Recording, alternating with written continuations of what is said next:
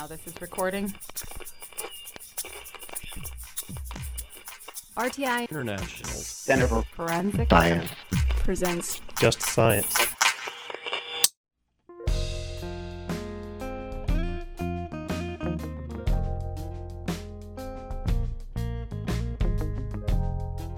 Hello and welcome to Just Science, a podcast for criminal justice professionals and anyone interested in learning more about forensic science, innovative technologies, current research, and actionable strategies to improve the criminal justice system. I'm your host, Dr. Patty Melton, with the Forensic Technology Center of Excellence, a program funded by the National Institute of Justice. This week on Just Science, we are publishing a special release episode in honor of Sexual Assault Awareness Month. Social distancing, shelter in place, and other responses to COVID 19 can create a stressful environment for survivors of sexual assault, especially if they feel they cannot access resources or physically unable to seek help. In addition, highly stressful situations that result from significant amounts of change, such as unemployment, disruption in normal day to day activities, and social isolation, may increase the risk of domestic violence and sexual assault. In this podcast, we will discuss what services are available to survivors of sexual assault, including leveraging online platforms and modified strategies for first responders, rape crisis centers, and victim advocates. We will also discuss how we as a friend, family member, and community can be prepared to respond to a victim of sexual assault in this challenging time. To help us discuss these topics today is my guest, Ms. Marya Simmons, the founder and CEO of Shift in Notion Consulting. Marya is a nationally recognized victim advocate and trainer who specializes in the formation of multidisciplinary teams or sexual assault response teams and assisting agencies with developing policies and practices for an improved response to sexual assault. Welcome, Marya. Thank you, Patty, for having me. I'm very honored to be here with you today. Before founding your own consulting company, you held several positions and activities supporting survivors of sexual assault, including being the Victim Witness Unit Supervisor at the Cuyahoga County Prosecutor's Office. Can you explain to our listeners the importance of the victim advocacy role? Yes. Before starting my consulting business, I was a chemical dependency counselor where I worked with women in a residential treatment facility who had a chemical dependency diagnosis or mental health concern.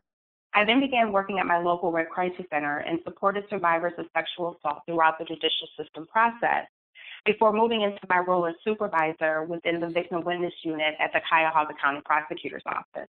In that position as supervisor, I was dedicated to ensuring a consistent and effective process for supporting survivors of sexual assault and all victims of crime using a trauma responsive approach amongst all prosecutors and victim advocates.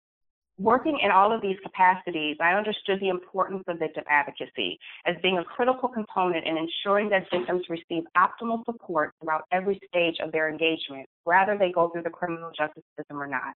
Victim advocates not only provide support to victims, but they are also liaisons between victims, law enforcement, prosecutors, and other professionals who engage with them. Victim advocates also maintain communication and follow up with victims. They're able to keep them informed about the status of their case, support them throughout statements with law enforcement, at meetings with prosecutors, and even in court.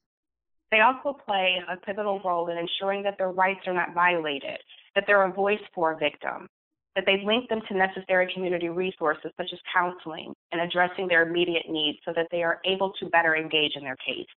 Would you share with us the moment that you realized you wanted to work as an advocate in the criminal justice system, or has that always been your passion? It's always been my passion to help others. The moment I realized I wanted to be a victim advocate was while I was working as a chemical dependency counselor. And in that capacity, I testified on behalf of women who had successfully completed treatment and the transitional housing programs. They've obtained employment, housing, and they were now requesting to reunify with their children who were in the system due to their dependency. The most powerful piece of my advocacy in the courtroom was that I was the mother's voice. I educated the courts on why they may not have been compliant uh, with their social work case plans due to their addiction. And I was allowed to have the court see that although those individuals may have had an addiction and they may not have made good choices all the time, that they were now sober, self sufficient, and ready to have a, a productive life and a healthy lifestyle for them and their children. So as I was working through the court systems, I saw that there were gaps. um, I saw that women did not have inclusion or an impactful voice in their cases. Uh, that's what really motivated me to change my degree from social work to criminal justice without hesitation, and I remain passionate and dedicated in every aspect of this work set. Marya, in discussions focused around an improved response to sexual assault by the criminal justice system, we often hear terms such as multidisciplinary team, being trauma informed, or victim centered. What do these terms mean to you as a victim advocate? Let's let's start with multidisciplinary team. In my profession of working as a victim advocate, um, a multidisciplinary team in this capacity is a team of professionals from different disciplines who collaborate and work towards a common goal. And that common goal is, is supporting survivors of sexual assault in the most efficient and impactful way possible. The RMDTs are made up of law enforcement, victim advocates, prosecutors, medical professionals, counselors, and other community agencies uh, working together in order to streamline support and services for survivors. I know that one of the challenges in working with MDTs is strengthening those relationships because they all have unique roles, but they also play a very important role in sustaining the same thought process in the work that we do. So being trauma informed begins with understanding the, the physical, social, and emotional impact of trauma on an individual. And for everyone to have that collective thought process is very paramount in supporting survivors. And what about, you know, trauma informed and victim centered? Are those really two similar terms or do they mean something very different to you? I believe they intertwine. I believe that being trauma informed begins with an understanding of the physical, social, and emotional impact of how trauma affects individuals. It's realizing the prevalence of trauma, recognizing how trauma affects those individuals, and responding by putting that knowledge into practice when engaging with victims. Being victim centered acknowledges and recognizes that justice exists when victims are listened to and respected. Victims are never responsible for their crimes, so incorporating empathy and dignity are critical in providing effective support. Showing respect and facilitating empathy while influencing a victim's dignity can drastically change how you engage with victims and how victims will engage with you. Sometimes in the criminal justice system, the term victim is used and sometimes the term survivor is used. Can you talk about these two terms and, and why there are two different terms? I often interchange the terms uh, because I work both as a systems based victim advocate as well as a community based victim advocate. As a community based uh, victim advocate, we use the term survivor, and that's uh, most commonly used among community based agencies that support survivors of sexual assault. Uh, however, in my role as a systems-based advocate, where I worked within the prosecutor's office, I collaborated with prosecutors to support victims throughout their cases. So the term victim is commonly used amongst law enforcement and prosecutors on cases. Both roles are unique in how they support victims, systems-based and community-based advocates. They have a vital component in supporting victims, especially when they collaborate together, because they do have very unique roles they also are able to provide individualized support uh, depending on the victim's choices who they are comfortable working with.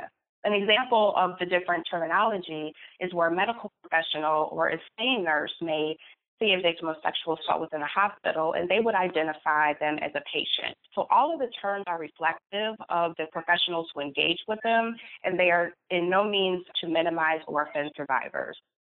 What are the common hurdles for supporting survivors of sexual assault before COVID 19?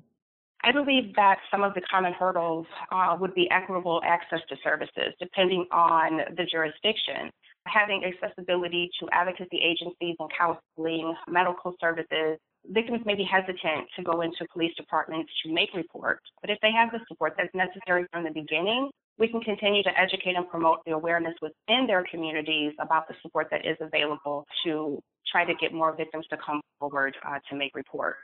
Uh, additionally, our collaboration with their communities, as I spoke about earlier, multidisciplinary teams provide an abundance of support to victims by practicing within a common model of approaches. I think that strengthening the collaboration within uh, MDT members and for them to all understand each other's individual roles and the uniqueness of how they can best work together to be able to support survivors is a challenge, but it also can be resolved by really working together and going over case plans and talking about some of the challenges that they may be experiencing individually and how they can work together as a team.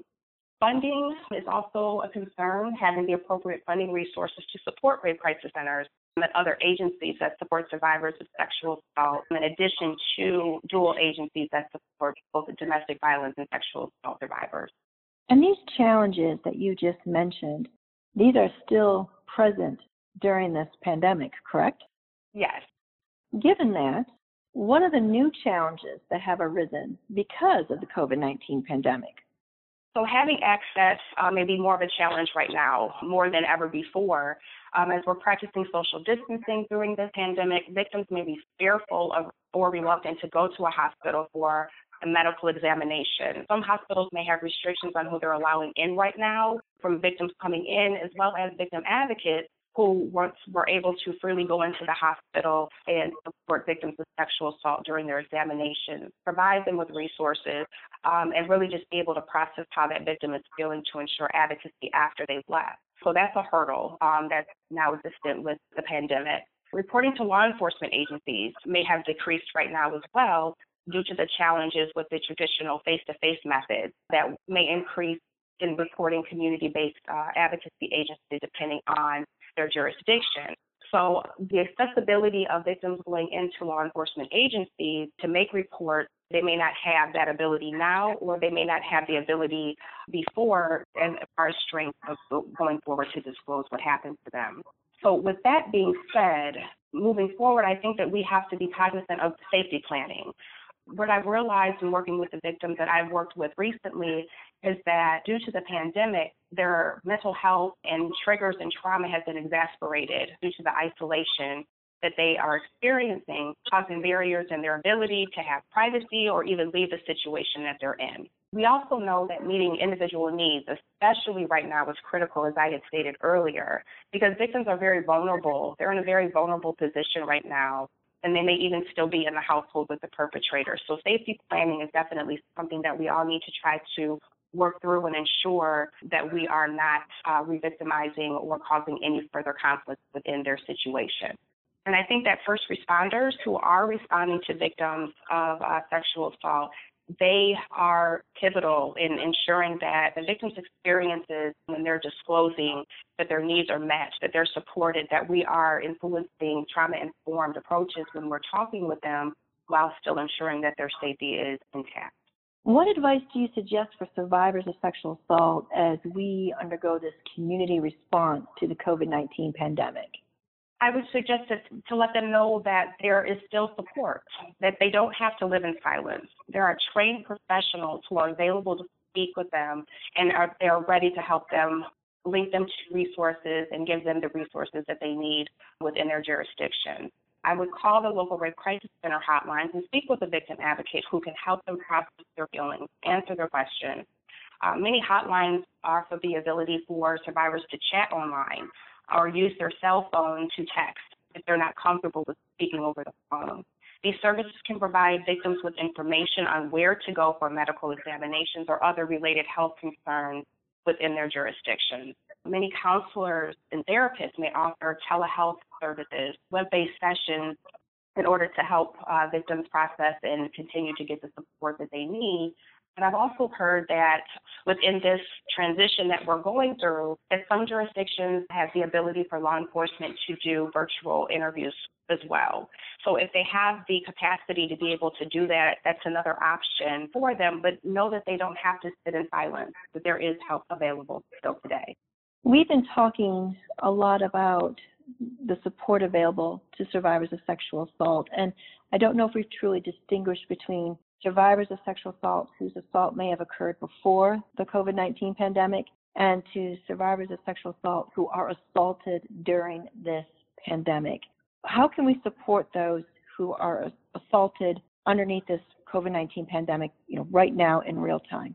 I think it's important and critical for us to facilitate, as we were talking about being trauma informed and victim centered. We have to facilitate those types of practices. How we as professionals respond to victims with sexual assault can dictate if they will continue to engage in the process. Um, and as I stated before, know that they're not alone, that there is help, and that we are working hard to ensure that they get the help that they need. Law enforcement agencies and advocacy agencies are available to speak with you, to answer your questions. And so being able to provide those resources in a manner, um, again, considering confidentiality and safety is a way for victims to, to feel more comfortable being able to come forward um, and disclose what happened to them. I think you've touched on this already a little bit, Marya, but I'd like us to go a little bit deeper into this particular topic. What are some of the paths forward or new approaches that rape crisis centers or victim advocacy centers are taking during this pandemic? Sligo and Cuyahoga County, our advocacy agency, the Cleveland Rape Crisis Center, they have victim advocates that are working remotely to respond to victims. They also have advocates embedded within the City of Cleveland Police Department to assist with supporting survivors of sexual assault. But also being able to really just implement some new strategies on how to reach victims, and that's the, the televirtual responses to victims um, and being able to give those chat options to victims instead of calling into hotlines, being able to have real time responses to victims as well. Those are some of the strategies that we're putting into place um, that I'm aware of, but also just trying to also do the community outreach. Some agencies are putting out information into non traditional spaces, such as grocery stores or gas stations, to be able to let survivors know in those common places where they are able to go right now that there is help available for them. So these strategies or resources might be different among different communities. So where do you suggest that a survivor should start? I would start by contacting their local rape crisis center hotline in their jurisdiction, or even the National Sexual Assault uh, Hotline RAINN to locate their, their nearest center.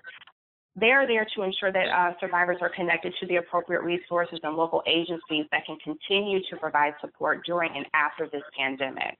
I believe that everyone that is working in this field, everyone that's working in this profession is dedicated to doing whatever strategies and methods that they can to be able to continue to support survivors and give them a safe space for them to disclose and receive the support that they need moving forward. Marya, what do you think are some of the next steps that we as a community might be taking to further support survivors of sexual assault? To continue in this mission, to envision a new way of supporting victims and continue to transform our approaches in providing inclusion and equity within our communities.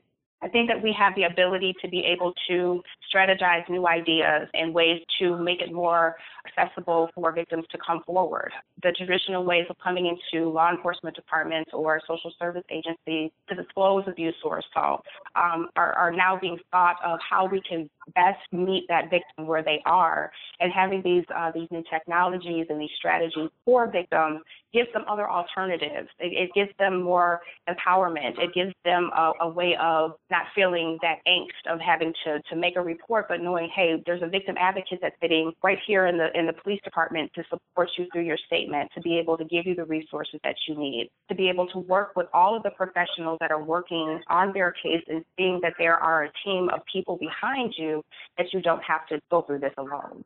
And just having the, the unified collaboration as a whole on this national level to be able to do this work instead of working in silos, I think is very important.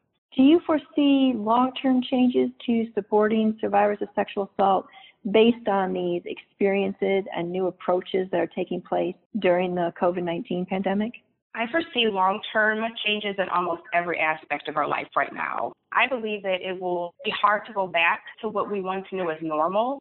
We have to shift how survivors of sexual assault are supported after disclosure and the methods that we have in place thus far. Virtual interviews and uh, telehealth services are ways that we can use that do not alter or hinder the process to possibly increase reporting and willingness to participate in health services as well as participation within law enforcement and the criminal justice system if that's what a survivor chooses to do. Survivors having a way to access these support uh, supportive networks can reduce anxiety, as I was saying, because it's more of a streamlined process. They, they don't have to question or be uncertain about what the next steps are the advocates that are working with them can help them with each step of the process and they can process how that victim is feeling and identify and assess the mental health concerns or the, the level of trauma that a victim is experiencing in order to work with their MDTs to be more efficient in supporting victims that have been sexually assaulted. Is there any action that we as a community or a friend, as a neighbor, or a family member can take now to support survivors of sexual assault during these unprecedented times? Absolutely. Victims of sexual assault may disclose to family members or friends before reporting to law enforcement. And our response to that disclosure should be one of support, should be one of empathy, and we start by believing. Although we are practicing social distancing, this is an opportunity to really pay attention to each other, to talk to each other. Disclosures may come about after an assault, and it's important for us not to judge or to ask why they haven't told anyone. But start by supporting their decision of coming forward to tell you now. Local agencies, advocacy agencies, law enforcement, prosecutors' office, and other community agencies are collaborating again with non-traditional business approaches on being able to support uh, survivors. So updating their websites to provide information on their responses to supporting survivors throughout the pandemic, which provide contact information for local and national resources is another alternative for us to be able to implement for victims who may just go on the internet or websites to try to find information and letting them know what access they have and what resources are available is important as well. And just for agencies to take their literature into non-traditional places, as I talked about, the gas stations, the grocery stores, even pharmacies, posting on your social media pages about available resources and continuing to spread the word, I think is important for us to be able to promote out into our community. But just knowing that because of the isolation, victims may not have those resources. And so we have to be able to try to use more technology to be able to reach them because that's what everyone's using these days. Marya, are there any final thoughts you'd like to share with our listeners or anything that we haven't touched upon? I think the golden nugget that I have for today um, with this topic, because it is so important in, in light of sexual assault awareness month, but I think that this is a practice that needs to be continued throughout every month, every day in the work that we do, that we have to be diligent, we have to be progressive and proactive in how we move forward. This pandemic gives us an opportunity to strive for change, envision new possibilities, and transform how we support victims of sexual assault. I think that we found a new ground for ways to provide equitable access for survivors, and as a collective voice, we can promote inclusion and resiliency. So, as we continue to expand our methods in supporting survivors, I also encourage everyone to take care of yourself because we have a lot of work to do. And so I think that we are in a very vulnerable position as well because we're trying to grasp for all avenues that we can in order to make this a more efficient process and how we can improve the process. And this really gives us some groundwork on how we can make that happen with our voices being heard and requesting funding for programs and really just trying to find alternative ways for victims to come forward and support them. Marya, it's possible that our listeners may have some specific questions based on the discussion today. Are you open to having our listeners reach out to you directly? Absolutely. Um, I welcome the opportunity to answer questions or concerns or even try to provide additional resources for you if you have um, any questions or concerns moving forward. For our listeners, we will have Marya's uh, contact information on the landing page for this episode. I'd like to thank our guest today, Marya Simmons, for sitting down with Just Science to discuss the impact COVID 19 is having on supporting victims of sexual assault. Thank you so much, Marya. Thank you for the opportunity to join this conversation today. If you or someone you know is in need of emotional support, advice, or crisis intervention, please contact the National Sexual Assault Hotline at 800 656 HOPE or 800 656 4673 or visit www.rainn.org, the Rape, Abuse, and Incest National Network, for advocacy support online. For additional resources, please go to the National Institute of Justice Forensic Technology Center of Excellence at forensiccoe.org and also at the Bureau of Justice Assistance's National Sexual Assault Kit Initiative website at SAKITTA.org. Stay tuned next week as Just Science returns to its regular schedule of interviews. I'm Patty Melton, and this has been another episode of Just Science. Opinions or points of views expressed in this podcast represent a consensus of the authors and do not necessarily represent the official position or policies of its funding.